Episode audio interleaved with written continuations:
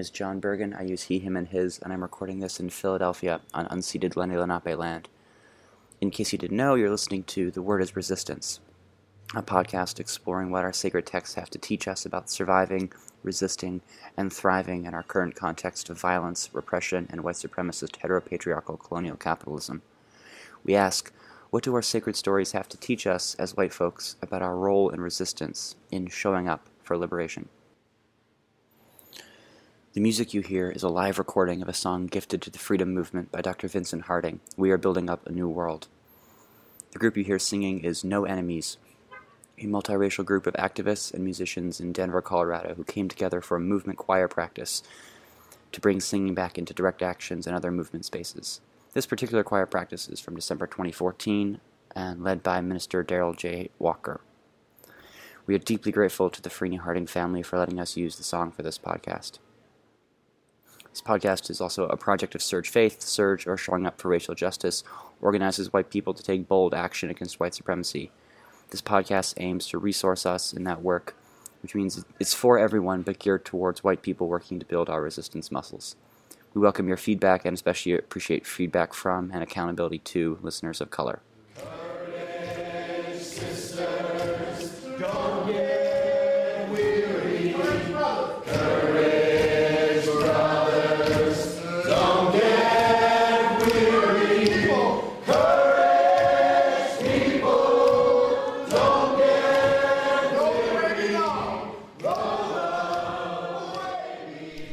All right, this week's podcast is going to be a bit different. This coming Sunday, I'll be away from home. I'll be worshiping at uh, First Mennonite Church in San Francisco and hearing a sermon from two of my mentors, the restorative justice facilitator Elaine Enns and the radical Bible scholar activist Ched Myers. So I'm excited to see them and be in sacred space with them and in the spirit of learning from mentors who have been in the movement for a long time. I thought I would turn over most of this episode to an interview with a movement mentor from my home congregation. Sure. Um, can you start by introducing yourself how you want to be introduced? Uh, yeah, I'm uh, Betsy Morgan. Great. That's pretty easy. Yep. Um, I wasn't sure if there was some like title you wanted attached to your name or a list of accomplishments I, or anything. I've never used titles much. Betsy's been doing radical Christian activism for a long time, especially around immigration justice. And with the powerful escalation by immigration justice organizers across the so called United States, including a now three week encampment here in Philly, first at the ICE office and then outside our city hall, it, it seems an important time to draw deeply from our roots and lean into the wisdom of white folks like Betsy who've been involved for decades, going back uh, all the way to the sanctuary movement of the 1980s. So, as the demand to abolish ICE gains steam and as violent repression for the U.S. government only intensifies, we need all the wisdom and resources we can muster so we can stand alongside our immigrant of color siblings. And this week, our gospel passage is John's telling of Jesus feeding the crowds with five loaves and two fish. It's a powerful story. It begins with Jesus being followed by the crowds still in need of health care, seeking healing. And Jesus, always the working class organizer, realizes you can't ask people to wait at the free healthcare clinic unless there's food.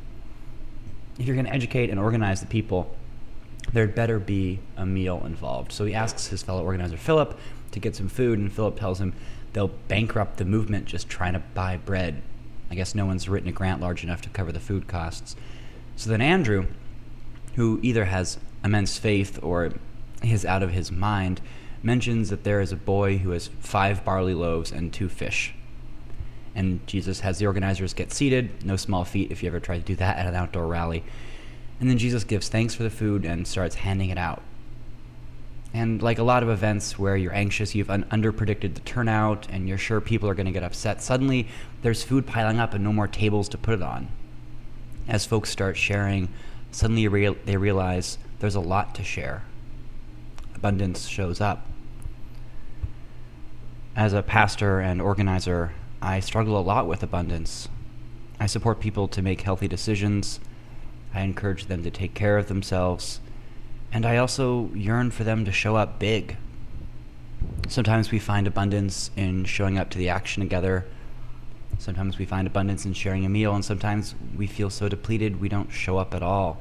Sometimes the stories we tell ourselves about who we are and what we can do limit us. They keep us trapped within the limits of the five loaves we see in front of us, instead of imagining what other food might appear if we just begin sharing. It seems to me that wherever Betsy's been in her life, she has helped her community expand its sense of abundance. I see her do it here at Germantown Mennonite, um, and in the sanctuary movement of the 1980s, her mainline church, Central Baptist in Wayne, Pennsylvania, showed up in some big ways. So that's enough for me. Let's get back to Betsy. Uh, we decided that um, we were going to become a sanctuary church, and um, it was preceded by, I mean, this is a congregation that's very interested in um, issues of social justice.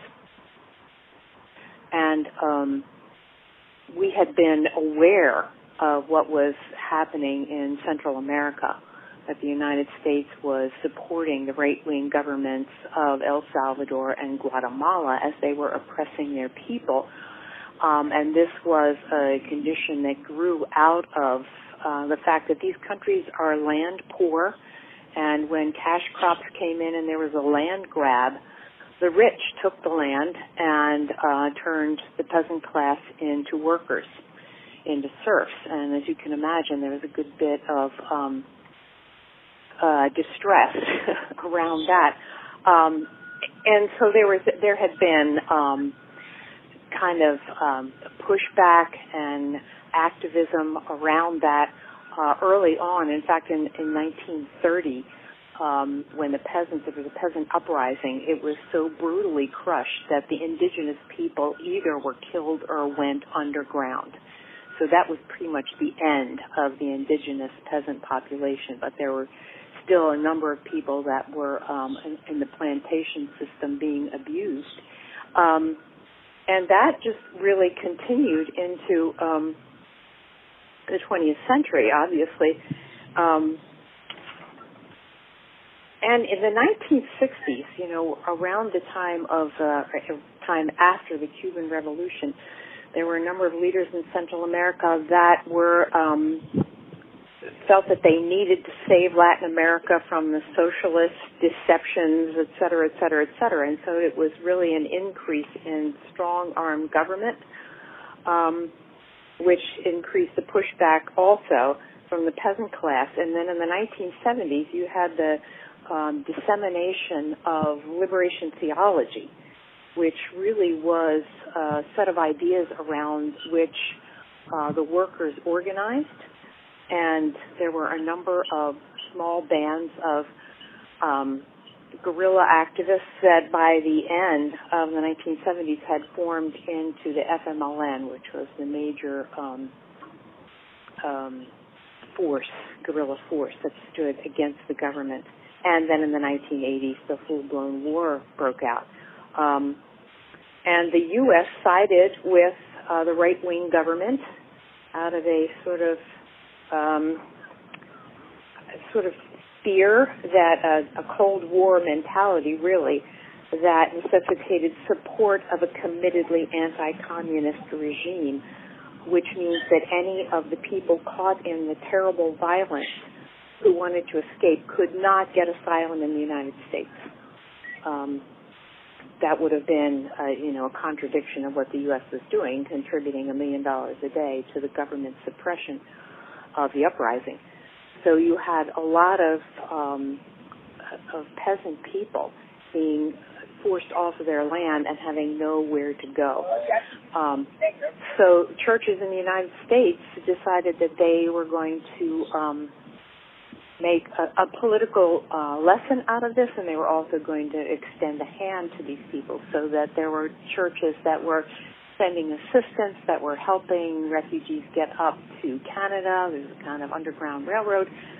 And then there was also this movement, a very public movement, to bring refugees into churches in a very public way where they would announce they were doing this. There would be a huge celebration of, um, of um, introducing the refugee to the community. The press was invited, um, and this was the movement that led to, I mean, that was called the sanctuary movement when churches opened their doors publicly to refugees from El Salvador and um, Guatemala. So that's the immediate context. Um, Central Baptist prepared for this. We were aware of what was going on.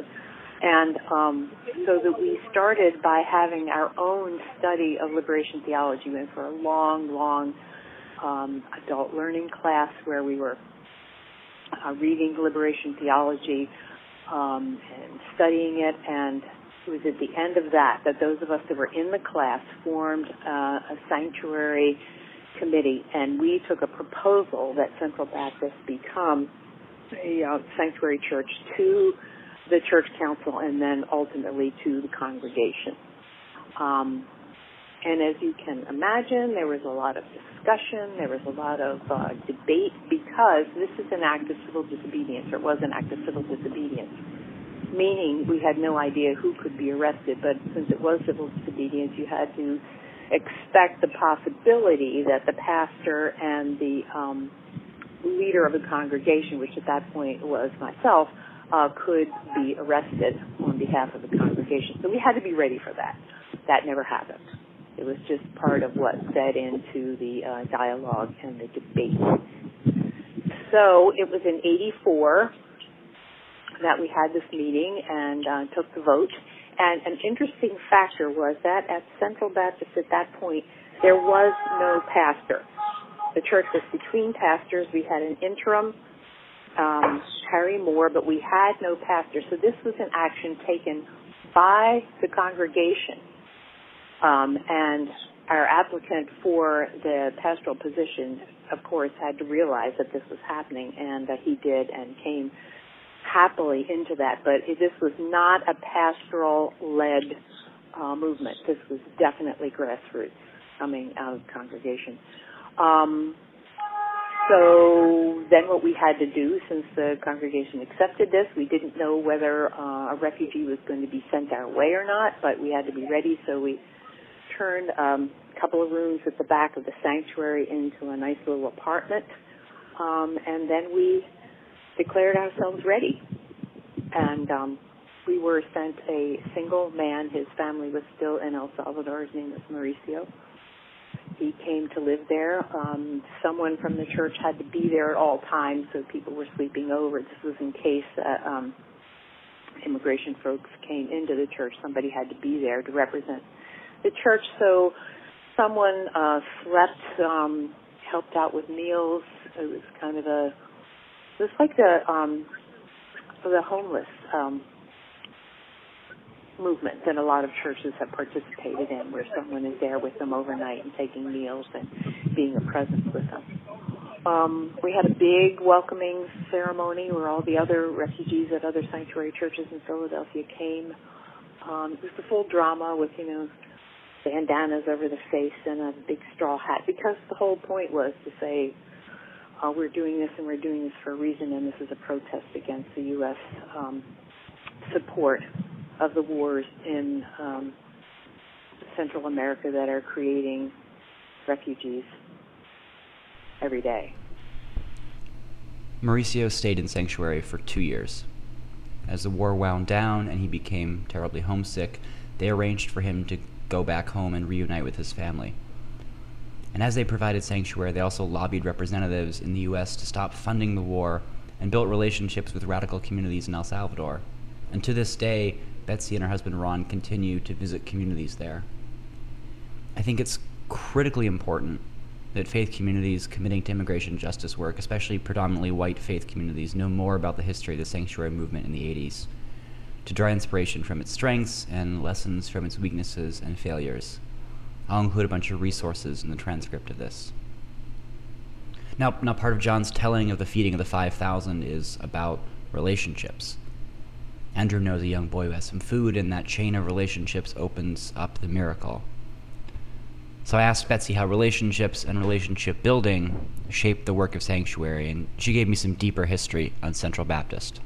I think it's, and I hope this isn't too much of a digression, but I think it's it's fair to look at the the larger context of Central Baptist because in terms of building relationships um, with people in need, that goes just like it was almost second nature for this congregation. In the 1960s, they had supported Cuban refugees, Nigerian refugees. They were primarily the primary support for a couple of Vietnamese families during the Vietnamese War. Um, in 1964, they sent money to rebuild the churches in Birmingham, Alabama that had been burned down during the civil rights conflict. Following the assassination of Martin Luther King, um, they mortgaged the church to the tunes of $100,000, which, you know, obviously was more money than that amount sounds now, um, uh, to to help with the most pressing needs of urban communities that they did job recruitment and training, rehab of buildings, built a daycare, uh, low income housing, um, scholarships for the Martin Luther King School for Social Change. So my point just is this congregation is used to building relationships across lines. In case you missed that, that was two decades of direct support to people of color struggling against white supremacy including mortgaging the church to pay for rebuilding, organizing, and community development work. That's a dedication to reparations. I know that these decisions aren't easy, and even with a radical legacy, people, especially economically privileged white people, can get overwhelmed by our fear and uncertainty, by our sense of scarcity. I asked Betsy how she led the community through some of those tough decisions. She was honest. Some people left every time the church made, a one, made one of those decisions, but others joined. And with Sanctuary, there was a unique chance to partner with other faith communities in the Philly suburbs and build broader relationships.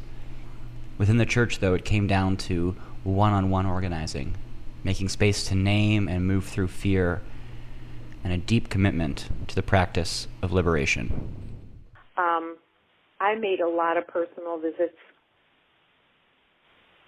I went around and, and, you know, met personally with a number of people and families, people who had questions, people who had doubts, um, people who needed to talk about what was bothering them.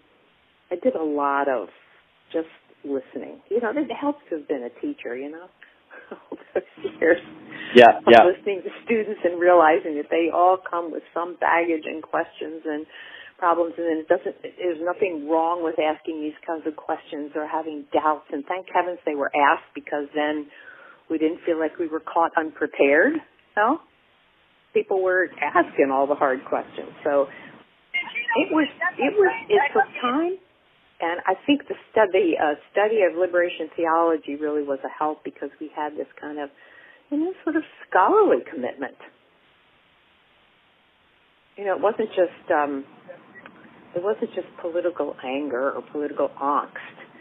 There was a scholarly base, um, and you know, there was a human base. Mm-hmm.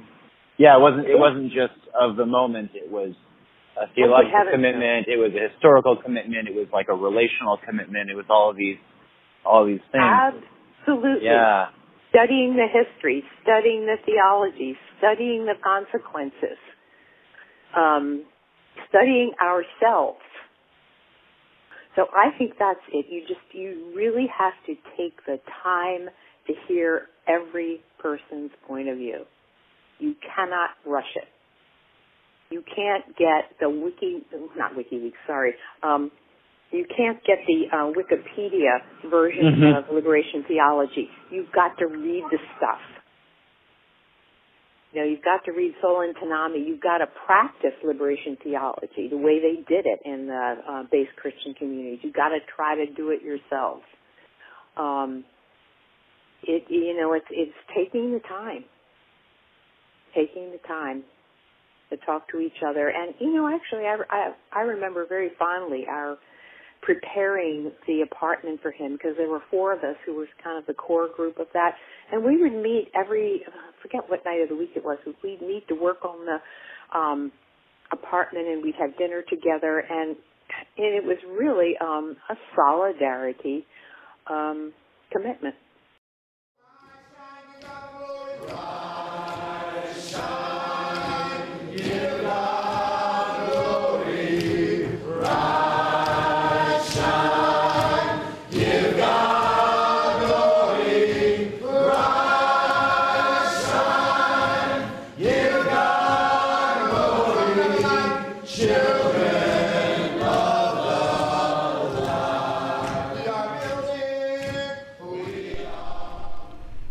Today's call to action is to do what I did to make this podcast.